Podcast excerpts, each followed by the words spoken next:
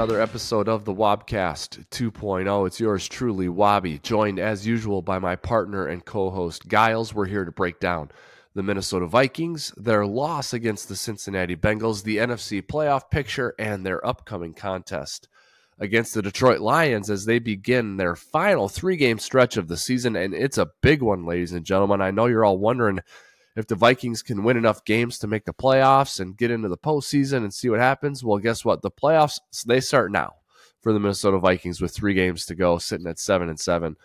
Uh, particularly given how congested the NFC playoff field is, and particularly considering who the Vikings play in these final three games. All three are NFC North teams.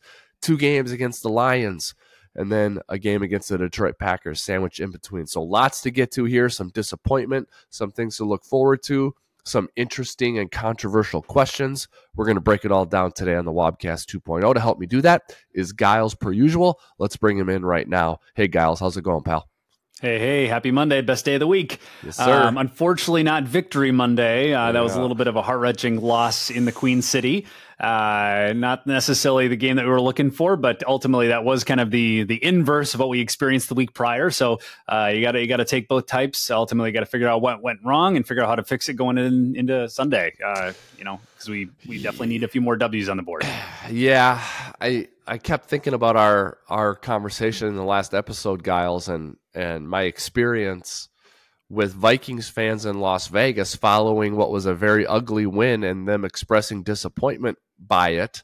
Uh, and then sitting around a bunch of them at a sporting event, a kid sporting event, watching the end of the game and saying, "Wish you had that ugly win again." Don't 3-0 win is ugly, but it feels a lot better than a 27-24 overtime loss, you know. And um, they always say it, it's a week to week league, Gyles, and I mean, what a great example uh, Vikings fans just went through these last two weeks. It's a week to week league. As as great as the events were two weeks ago, when you beat Las Vegas and basically everyone else you're competing with lost, and then this week where you lose on the road to Cincinnati and you see a couple of key teams win. It's it's a week to week league and. Uh, those emotions they go they go up and down and it's hard not to be a little bummed out right now if you're in Vikings Nation, right?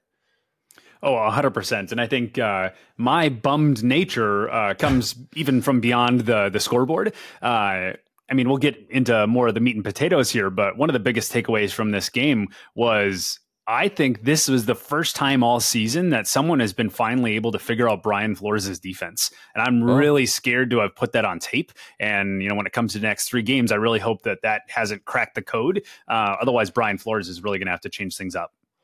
Yeah, and I think he's capable of doing that, Gyles. So he'll probably take a look at that and realize some of that as well. But I think that's a, a good observation uh, because really the last probably six, seven, eight weeks, it's it's kind of been like straight A's for Brian mm-hmm. Flores, right? Um, yep. And so he maybe hits a little bump in the road here, especially considering who who was under center for Cincinnati. And I don't want to denigrate Jake Browning too much, but I mean it's Jake Browning, right? And look yep. what was on the line for you as as the Minnesota Vikings, um, you know, battling for a playoff position. And all things considered, I know it's a road game, but you you draw the Bengals. That's pretty good, you know. When when you're in a gotta have it uh, time of the year, you get to play the Bengals without Joe Burrow. Like that's good. There's probably some teams I I'd rather play the Bengals on the road than a lot of teams at home. You, yeah. you know what I mean? So very much so. Yeah, and uh, and, and so you drop that one, and we kind of talked about. We looked at the Bengals game as maybe one you should probably like. That's one you can maybe steal. The, you know, the, you look at games where it's like before you play them, it's like, oh, we should win that, that, that, and that. We'll probably drop this mm-hmm. one, this one, that one. That's a 50 50. So if we can, you know, win one more of those 50 50 games and we lose, we should make the playoffs. Well, the Bengals originally was, we'll probably lose that one. But then Burrow gets hurt against the Ravens a month ago, and you're sitting there being like, well, you know, we dropped this game that we should have won, but now we can pick it up against Cincinnati because they don't have Burrow, and then and then you didn't pick that one up. So all in all, I think the the mood is that of disappointment for Vikings Nation. Uh, and fans have time to wallow and lick their wounds. The Vikings do not. The Vikings must, uh, in an expedited fashion, get ready for the Detroit Lions, who they play uh, this week and are coming off a big win, and we will preview that game in a moment. Um, but before we do that, let's let's break down further the Bengals and get into some of the the PFF grades. Um, up 17 to 3 at half, up 24-17 late in the game, relinquished both of those leads, um, and then have a chance to win in overtime and don't win it and then lose in overtime. What do you look at as key to that, Gyles? I, I think you're you sort of unveiled a little bit of what you thought of it. You're disappointed in the defensive uh, outing a little bit, I think. I didn't like the turnovers by the quarterback, especially being one, one, who was uh, yeah, yeah, that was bad. But I was on the Nick Mullens side of of the three the three headed you know debate of who do you mm-hmm. play, right? Um Dobbs, Mullens, or Jaren Hall. And I, I was advocating for Mullens for the last two weeks. And going into the game, it's like, well, they're finally doing it, you know, and they should have done it last week. Coming out of the game, I'm like, yeah, I guess I guess it probably should have been Jaren Hall. Knowing what I know now, I rather would have seen what Hall could do. I know he had 300 yards and and got the Vikings into the end zone, but I I didn't like the ball security, and I didn't like the clutch, the clutchness or lack thereof. Uh, yep. So I know you may have some things to say about the defense, but um, I didn't love how things went offensively. I thought there were a couple of players who who played okay on offense, and we'll get to that when we discuss the top five. But I'm not putting Mullens in my top five. I thought the turnovers hurt, and uh, there were some situational things I didn't like. Uh, overall, I just thought it was a game that slipped out of the Vikings' fingers. Uh, a hundred percent, and I think uh, if you were to kind of encapsulate this before the game, that's exactly what I was expecting out of Jer- uh, out of Nick Mullens. Rather, uh, that yeah. was exactly what I was expecting. Yeah. I expected him to be able to push the ball down the field. I don't think that 300 yards is a surprise to me or anyone else. I think that was exactly what I was expecting. And to be honest, I think he should have had three turnovers instead of two. That should have been a, a pick six there on that third uh, that third turnover. Yep. Just got yep. called back because of offsides.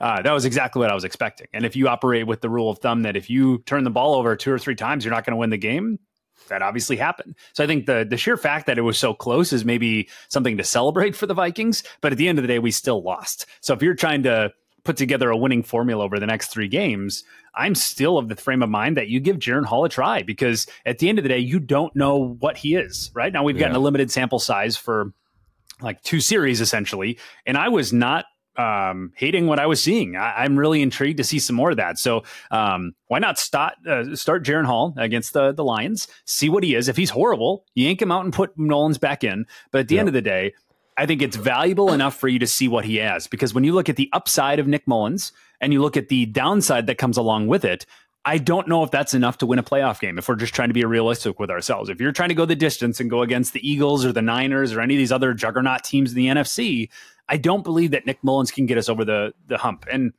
if that happens, I'll be right along or right along with the the rest of us on the on the train. But at the end of the day, yeah. I don't believe that is part of the success formula. And I, I'm not sure if Jaren Hall is that either, but we don't know. So let's give it a try. And if it's not, then quickly go back to Nick Mullens and give it a try. And if we do go 0 and 3 over the next three games, you're going to get a top 10 draft pick. Now, I don't think that should be the goal or objective here. But if that is the byproduct of giving it a try, I am partially okay with that because then that gives you an, uh, an identity for what going into the, the offseason looks like. But at the end of the day, giving Jaren Hall a try, I think, is very advantageous in this position. Yeah, I, I think it is too. And I think a sort of a a, a nice it's better than nice uh, really an appealing or compelling part of this mm-hmm. which would nudge you to give Jaren Hall a try is that the games are highly consequential mm-hmm. right it's not yep. you're not the Carolina Panthers right now who have been eliminated you know mm-hmm. you're not the New England Patriots right now who have been eliminated when you're eliminated, there's just an element of pressure that does not exist mm-hmm. for the starting quarterback in that game. Yep. When you're 500 and you're currently the sixth seed and you got to win to stay in the picture, now that's a level of pressure that you want someone to feel if you're truly evaluating their mettle, their yeah. prospects, right? Yep. So yep. Mullens has been through that. We Mhm. know that he's a capable backup. We know that he's a guy that can get you out of a pinch. We also know that he's not your your the CEO of your company. He's not the face of your franchise, right? So Mhm.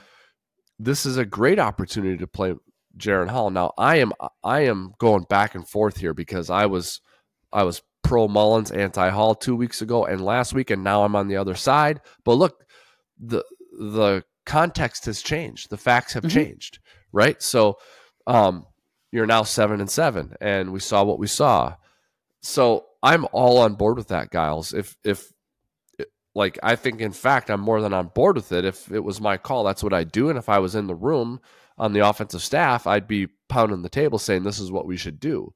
Because I'd love to see what he can do. You're going to get your answer on Hall over three games. You're going to know, and you're then you're going to have no reservations about drafting another one to develop him. Um, you know, this offseason. Mhm.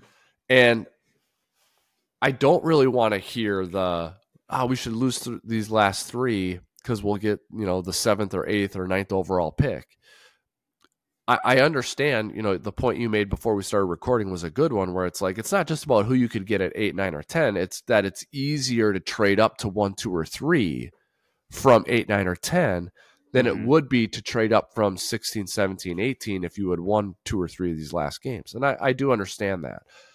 But I don't know. I'm not convinced that there's a generational prospect like we've seen in the past. If I thought that or if I knew that, I would definitely be willing to sacrifice these three games. If Josh, if a known commodity like Josh Allen or even Dak Prescott, if I knew that's who it was, I would do it. But we don't know that. And I think there is Mhm. more to gain by theoretically winning enough games to get into the playoffs. I think your program benefits. I think there's more benefit there than there is by getting the eighth or ninth overall pick. I mean, you might end up with Jake Locker, you know, or Christian Ponder. You know. I mean, is that worth losing these last three games? I don't think it is. Uh, so You need a heck of a franchise to be able to get over that type of failure. I mean, I, I'm surprised that the Niners have been able to overcome their Trey Lance debacle. Um, I think that just goes Yeah. to show how great of a drafting unit they are outside of that. But if you don't Yeah. operate on a well, time, uh, you know, a finely tuned machine, uh, and the rest of those draft picks, you are going to become a dumpster fire franchise if you give up the farm and then miss on that. Um, so that is something that you need to be uh, very carefully when, uh, very carefully considering when you're when you're uh, evaluating going Agreed. up. I mean, Yep. when you're looking at the Panthers, they're looking like they're in a tough spot right now because they don't have many strengths right now, and it's seemingly looking like they missed on their quarterback. Yeah, it does. And they they don't think that yet. And so they're going to keep surrounding him with players, right? Mhm. Um to, to try and make themselves right. But yeah, you can't feel too optimistic about uh, what they have going on there. Um, going back to the and game they, though. yeah. Yeah. No, no, no. Go ahead. No, no, okay, go ahead. You know, I was just going to say, ultimately, you've given up so many draft picks outside of that to go up and draft him, is that they don't have a lot of capital to go surround him. Uh, Yeah. You know, I think they'll be okay, but they're definitely not in a winning position to go enter a Super Bowl window. Yep. No, not not even close. So going back to the game though, the other thing too I wanted to talk about with you is that um, in overtime, the third and one and fourth and one, the two QB sneaks, hmm like I get the QB sneak on third and one, hmm but after you saw that, I don't know how you can go back to that. How can you go back and do that again? Yep. I didn't like that I mean, at all. Ultimately, I mean, uh, you tell me if you disagree, but looking at it on tape, I think the third down, I actually thought we got a first down. I thought they Might placed the gotten it. ball incorrectly. But I mean, that's easy for me to say watching from here, right? I don't want to completely Yeah. slam the refs there. But I got the the the impression that Kevin O'Connell thought that as well. Uh, and I think he was about ready to call a timeout, and he was told upstairs that like, oh, they thought they placed the ball right, but didn't. And I think he thought, all right, let's give this one more go. Let's give it a try.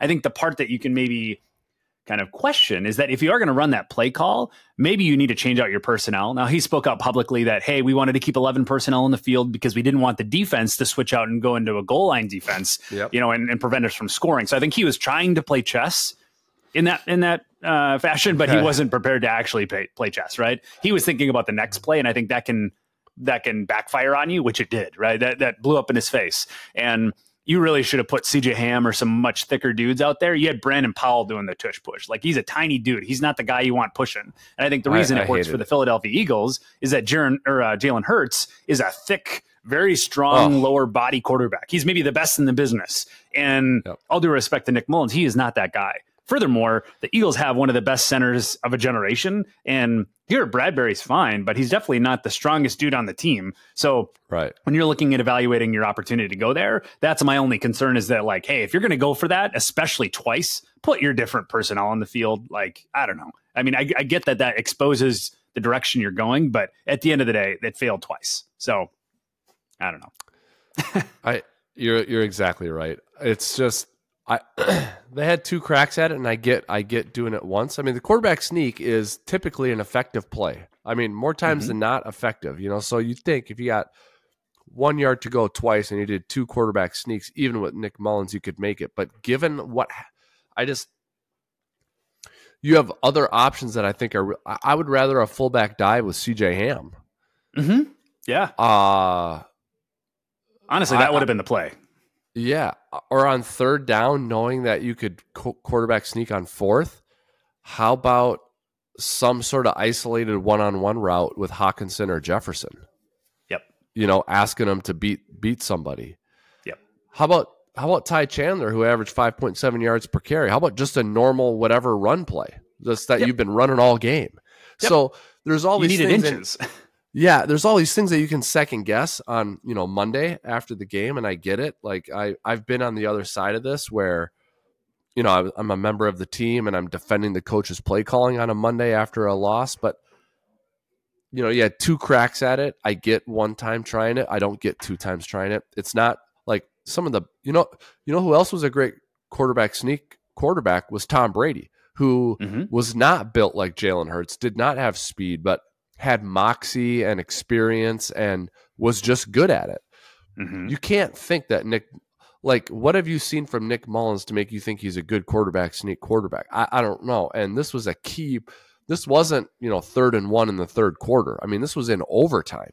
Mm-hmm. You know, so it's like this is. It. I give Kevin O'Connell so much credit for the way he guides this team and the way he designs offense and calls plays and but the, we get these little anecdotal times where I'm like, that it just it makes no sense that you did that. Like mm-hmm. it's, I would rather have Kevin O'Connell himself quarterback sneaking than Nick Mullens. I mean, he's yep. O'Connell's a big guy. You know, oh, he, he's I, a, a tall McVay. yeah, yeah. So yeah, Ah, that I think really he was clearly trying to get too cute. He was planning on the next play. He wanted to take yeah. advantage of the defensive unit that was out there, and he thought he could go score on them. And I think he just yeah. assumed, oh, we got a, it's a quarterback sneak, we'll get it. And I think on third Ugh. down, he thought that the ball was incorrectly placed, so he's like, all right, we'll give it one more try, and then I'm going to take advantage of this with the defensive unit that's on the field. We have mismatches, we're going to go for it, and then it blew up in his face. Yep, he was trying yeah, to get too cute. Did.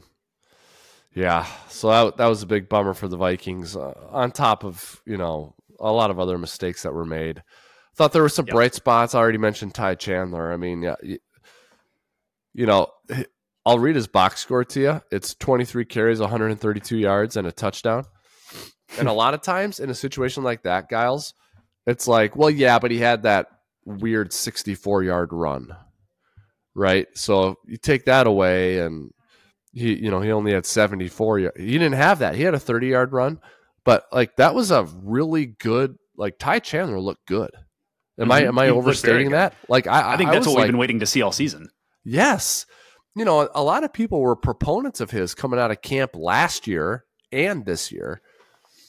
Uh I, I thought he looked good and I thought I have to imagine that the offensive line from a run blocking grade standpoint had to have been at least decent because you don't get 5.7 yards per carry on 23 attempts and not not do well blocking the run. So I got to think that the the run blocking was pretty decent for the Vikings as well. But Ty Chandler to me is the bigger story, and it just goes to show. I think you know you can win with Ty Chandler. You don't need to spend high draft picks or lots of cap and cash on on running backs.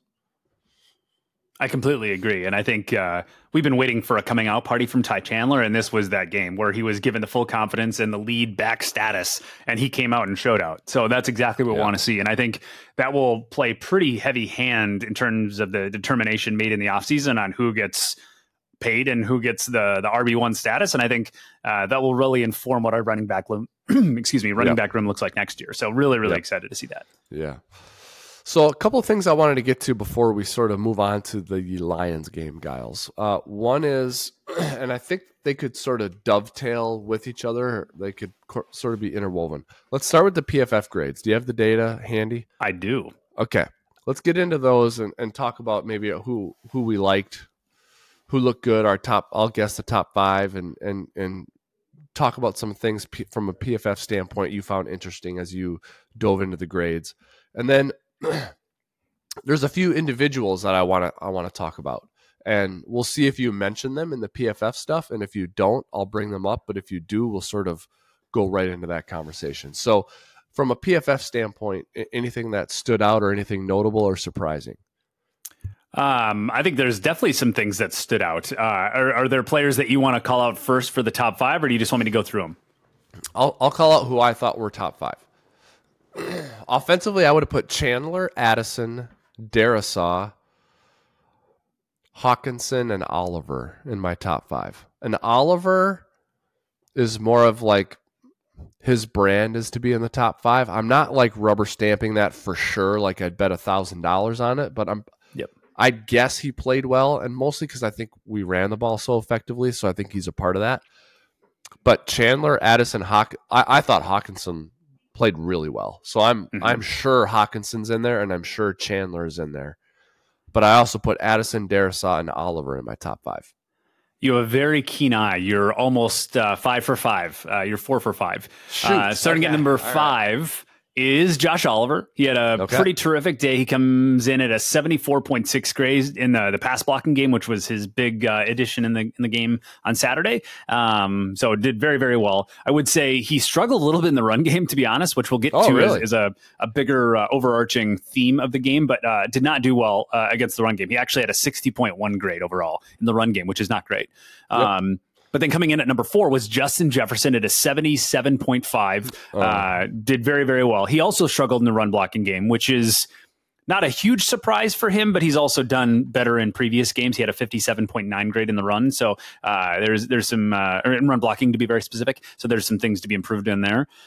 But then moving into number three is TJ Hockenson. He came in at a 78.9 grade overall. Yep. He had an yep. 80 grade pass wise, uh, did very well, but also in the run blocking game had a uh, 58.5 grade, did very poor in the run blocking game. So, once again, another theme happening. But coming in at number two Ty Chandler coming in at yeah. a 79.2 grade. Did very, very well. Um, exactly what you want. He did, caught some passes, uh, uh, was great in the pass blocking game. He had an 84.5 grade. Uh, did very well, obviously, in the run, uh, had over a 100 yards. So, exactly what you want to see out of Ty Chandler. Um, and uh, we'll get into this here in a second uh, in terms of the run game, but we're going to go to number one first, and that's Jordan Addison coming in at, yeah. at a, an 85.1 grade. Did absolutely what we wanted him to be. I think we mentioned it yep. during one of the last episodes. We expected more of a coming out party from him once Justin Jefferson was on the field, and I think that happened. Yep. I think there's a lot of attention paid to JJ, and Jordan Addison was able to capitalize on that. Um, but also for Jordan Addison, one interesting trend is that he had a 58.1 grade run blocking wise. So we didn't have a single offensive lineman in the top five. Now, I will say uh, everyone but Dalton Risner scored above an 80 grade in the run blocking, or I'm, I'm sorry, okay. in the pass blocking game, but there okay. wasn't a single offensive lineman that scored above a 60 in run blocking. Ooh. We had a horrible day run blocking, and we had a great day in the run game. In my How? opinion, all success needs to go to Ty Chandler. He did okay. phenomenal. Like the the offensive line was struggling, and Ty Chandler found a way to get it done. Nice. Well, uh, yeah, I thought he looked good too. So yeah, yeah. I assumed the offensive line also played well because we we the Vikings ran the ball so well. But it's it's interesting that they didn't, and that's even more kudos than to Chandler. You even you elevate him even a little bit more. Um, all right, interesting. Defensively, uh, hmm. I had a little, a little harder because it's a tale I, of two halves. Yep, I had a little harder time with this, but Harrison Smith, Wonnum, and Pace. I had in there. Mm-hmm. I thought Murphy could have made a play on uh, on a big uh, reception in overtime, but so I don't want that to sort of mask what was probably another otherwise a pretty good game. So I'll put Murphy in there as well. After that, though, I'm kind of stuck. So Murphy, Smith, Wonnum, and Pace, I, I definitely have in the top five. So we do have an honorable mention going to uh, Ivan Pace Jr. He came in at sixth with a ah, 62.2 grade. Honestly, he struggled across the board. He did really good in tackling, uh, but struggled across the rest of the categories. Did not do well in coverage, did not do well in pass rush. Run defense was kind of an issue, but uh, he did get an 81 grade. Okay. in the tackling, uh, you know, uh, uh, side of the fence. So he did well in tackling, but ultimately he was the sixth overall graded player. But coming okay. in at number five was Akayleb Evans at a 64.1 grade. Struggled in the run game, but did decent in coverage, um, which has been kind of his mo, I would say generally. Um, but ultimately that's Akayleb Evans at five. Coming in at number four is DJ Wonnum at a 64.6 yeah. grade. Did well in every category except for he did have nine coverage snaps where he, he backed off into coverage and he did atrocious. He was not good. He had a 36.3 grade in coverage, but in the rest of the categories did very, very well. So it's been nice to see kind of a, another force outside of Danielle Hunter uh, being able to capitalize on that. So uh, the the fourth overall graded player. Coming in at number three is Harrison Smith at a 65.0 grade. Did well in pretty much every category uh, except for coverage, ironically. So he did rush the passer, he blitzed a lot, and I think did pretty well in that category. Um, did well in run defense and pass rush. Uh, but then coming in number two is kind of a, a, bright spot here is Sheldon Day, defensive tackle here, uh, coming oh. in at a 76.5 grade. Um, did have one coverage snap, which is ironic. Uh, did not do well in coverage. Uh, yeah. So I brought him down just a tick. But, uh, but at the end of the day, Sheldon Day coming in at number two. And number one is Byron Murphy Jr. Yeah. coming in at an yeah. 83.5 grade Now, I yep. will say he did slightly above average in coverage, did decent at pass rush, had a little bit of a rough tackling game, but the area that that really drove his success was the run game. He had a 92.5 grade in the run. Um, so exciting to see Byron uh, step up in that capacity because I think good. that was help, helpful in that category. Um, but ultimately, those are our top five defensively. All right, great. No, no big surprises there for me. Uh, I think that all sort of checks out based on what I watched in the game and rewatched. Uh, would you agree with that, or did anything there surprise you?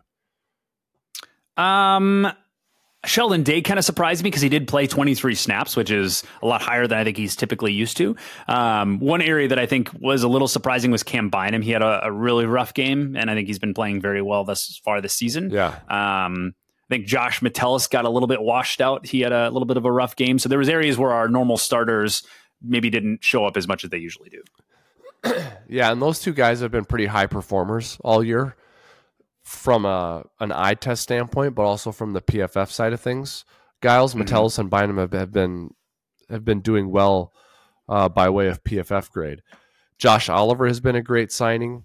Addison, mm-hmm. a great draft pick. I think Pace is showing signs of living up to what we sort of hoped after camp in the preseason. Dalton mm-hmm. Risner appears to have been a wise signing. What I wanted to bring up is what has happened to KJ Osborn and Brian Asamoah? you know, two Whoa, guys. That's a great we question. Were, yeah, I mean, and I don't want us to get lost in this because we have these are these are like big picture global in like things to talk about in the off season and there's been other really good moves and other really good development. So mm-hmm. I don't mm-hmm. want to take away from that. But Osborn and Asamoah were two guys that people were excited about. It's like mm-hmm. this is KJ's time to step up as the number two guy with you know Thielen gone. KJ can do it. And then Asamoah was like perfect fit and Brian Flores' defense can play safety or linebacker, big, you know, special like and neither one of those guys has really been key contributors. In fact, Osborn has had some important, some key drops. Mm-hmm. Um, so I don't know. That's something to look at. I don't know that KJ will be back next year. I think mm-hmm. Asamoah probably should be. Uh, if you can find a, like find a spot for him in this defense, but those are two guys that have kind of been disappointing, uh, you know, campaigns. I completely agree. I think Addison is the only reason that we've been able to put together a productive campaign this so far this season when it comes to the wide receiver room. Addison has done uh, phenomenal things on the field, considering that he hasn't gotten a ton of play time until as of late. I feel like uh, early on in the season he was more limitedly used. Uh, but when it comes to Osborn, out of 119 qualified wide receivers so far this season, if you had to make a guess of where he would rank across all wide receivers, uh, you know, or at least you know, uh, starting caliber, you know, uh, WR one, two, or maybe three. Where would you think he ranks out of 119 qualified wide receivers? Right around 100. He's 110th. So he's in the bottom 10 of all qualified receivers this year, uh, which is so sad to see because this is a, yep. a make it or break it year for him. This is contract year. And I think he is working his way out of a big contract, unfortunately, because I think he was that right on the is. precedent yeah. where, like, wow, he's maybe the best wide receiver three in the league and had an opportunity to step up. And unfortunately, either has squandered it or hasn't been put into a position to succeed. But at the end of the day, he has not performed well. Um, and I think, uh, you know, imagine had he been able to step up and you had three qualified wide receivers um, plus TJ Hockenson, I think that would have been quite phenomenal. My yeah, and it, so that that's yeah. Yeah.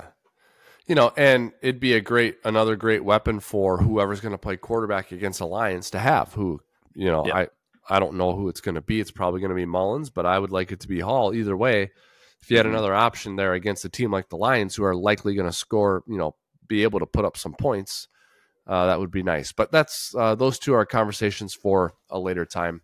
Uh, let's uh, let's keep our focus on the here and now with the Vikings, and um, for them coming up next, that's the Detroit Lions. Gyles, you ready mm-hmm. to talk about them? Let's do it. All right, it is uh, Lions at Vikings on Sunday, which is Christmas Eve, by the way, uh, at noon Central Time from U.S. Bank Stadium. The Vikings installed as the underdogs in this home game against the Detroit Lions. Three and a half point favorites for the Lions. The over under is 46 and a half. Vikings enter at seven and seven, two and four at home, which is very strange for the Minnesota Vikings coming off this disappointing loss against the Bengals. They are currently the sixth seed in the NFC, battling the following teams for a wild card position. Rams, Saints, Seahawks, who have yet to play this week. They play the Eagles on Monday night. Falcons and Saints. Dallas, Philadelphia, San Francisco we're counting as shoe ins. So those are the teams the Vikings are battling. The Lions enter at 10 and 4, 5 and 2 on the road, coming off a 42 to 17 beatdown of the Denver Broncos at Ford Field. They are currently the third seed in the NFC as NFC North leaders. So when you look at this game, guys, other than it being huge, uh, for playoff implications for both teams. Um, what do you see?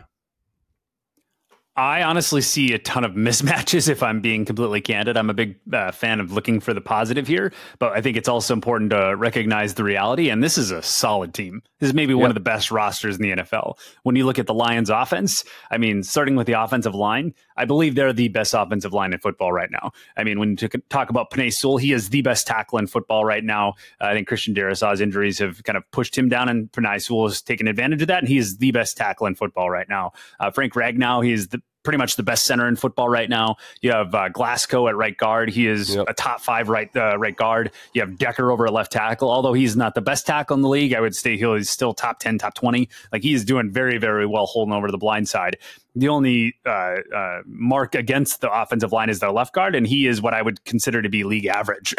uh, so if your worst scenario is at left guard and it's league average, I think you're doing just fine because you yeah. have Pro Bowlers at the other four positions. You have Sam LaPorta at tight end; he's playing like a top five unit. You have Reynolds, who uh, is at the wide receiver. He's He's middle of the pack, but uh, you know it's still a 71.6 grade over the course of this season, doing just fine over there, holding down that right wide receiver spot. And obviously, you have Amon-Ra St. Brown, who is acting like a top five wide receiver this year. Um, so you have some really powerful weapons offensively. Obviously, Goff has been to Super Bowl, and he's playing like a top 10 quarterback right now, especially behind that offensive line. So at the end of the day, he is controlling that offense and moving it forward, just like he did when he was with the Rams that year they went to the Super Bowl. Yeah. Gibbs is still a, a fringe top 10 uh, running back. I wouldn't say he is. Uh, he is a showstopper. He's not a Derrick Henry, but he's still a guy that can get it done in the run game. Um, so when it comes to their offensive line and the rest of the offensive unit, I think our our defense is really going to meet its match right now this week. Uh, yeah. So before we go to the other side of the ball and talk about personnel there, that's a really good breakdown, Gyles, of the Lions. When I look at the matchup with the Vikings, I am okay with the Vikings matchup at wide receiver. I think Amon-Ra St. Brown is very good. And mm-hmm. and you know, Reynolds and Jameson Williams and all those cats are good. but from a personnel standpoint, with Murphy and Mekhi Blackmon and Akayleb Evans and Metellus and Bynum and Harrison, I'm okay with that matchup. Like that, that to me is competitive. And if Goff feels pressure and one thing leads to another, I think the Vikings can turn the Lions over in that area mm-hmm. in that matchup. Yep. Um, and I I like I'm okay with Flores' ability to scheme for Jahmyr Gibbs because mm-hmm. I think Gibbs is so versatile and good enough at enough things that you need to be sound schematically to stop someone like Jahmyr Gibbs. You need to have a plan for him. And I think Brian Flores can do that. Mm-hmm.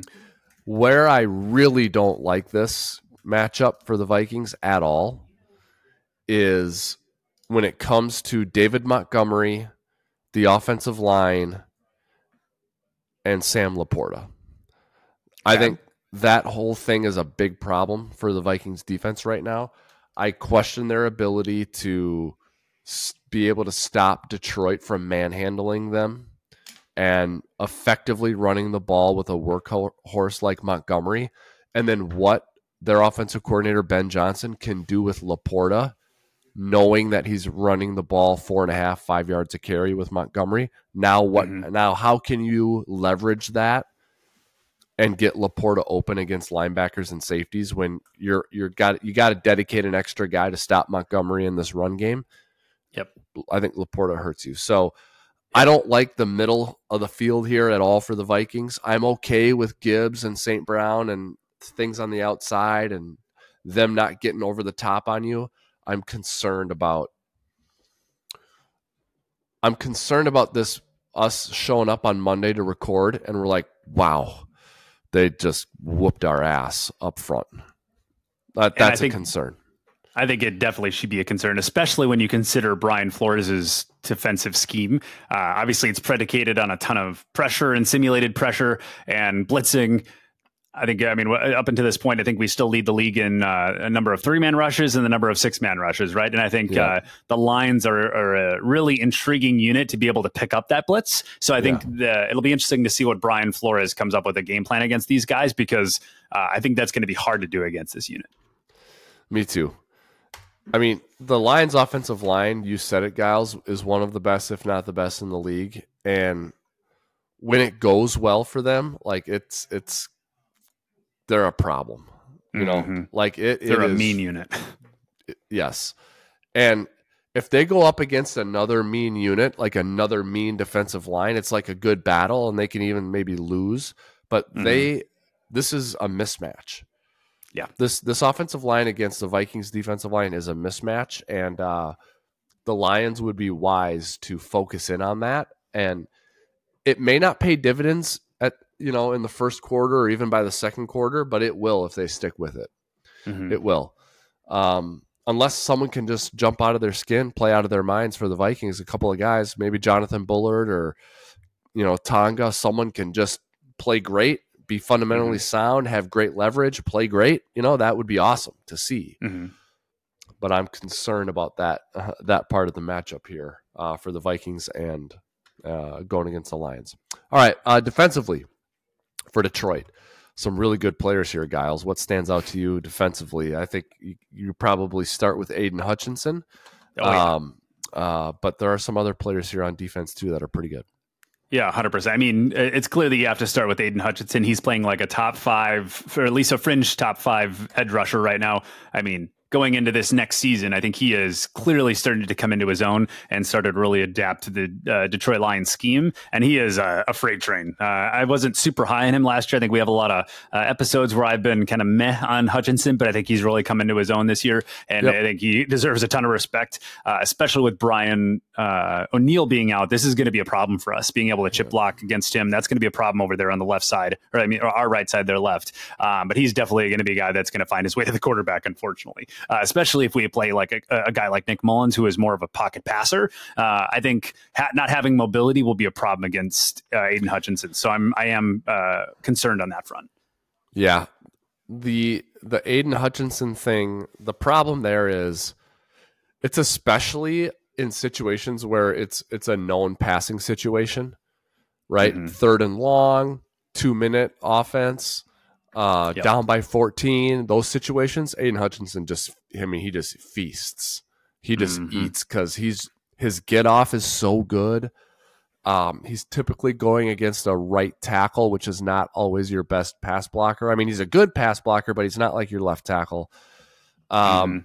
and there's enough just stuff that you got to worry about in the middle of the line that you can't always double team Aidan Hutchinson. And if you No. are, you're chipping him with a back or a tight end, and now you're taking one guy out of the route concept for Mhm. you know a second and a half, and that's a problem.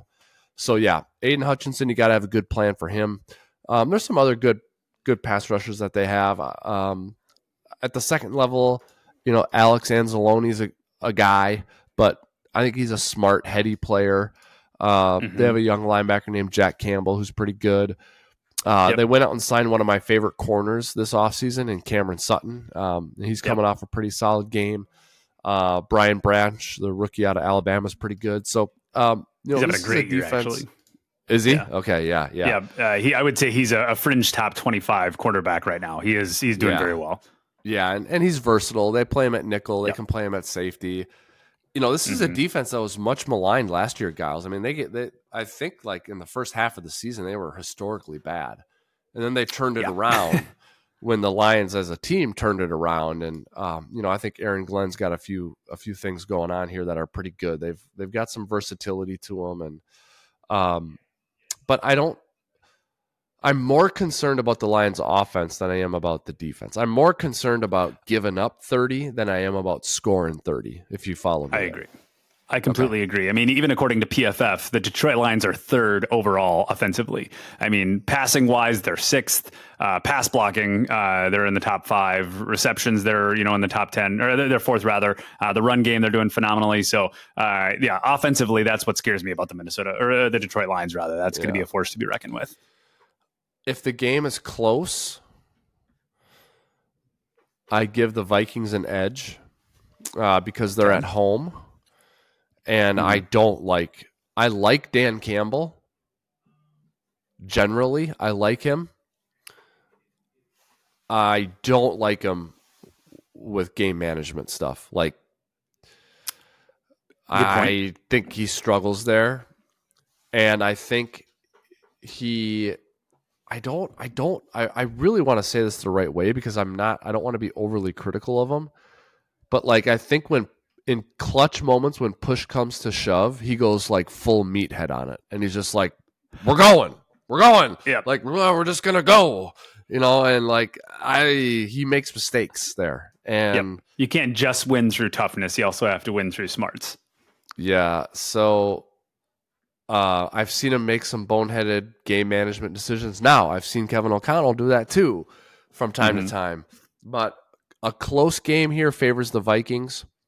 The the threat of this is the game getting away from Minnesota. Mhm. You know, late first half because they're just getting manhandled by a Yep. Detroit Lions team that because of Dan Campbell prides itself on being mean and tough and nasty and physical. That's Yeah. that's the threat here for Minnesota.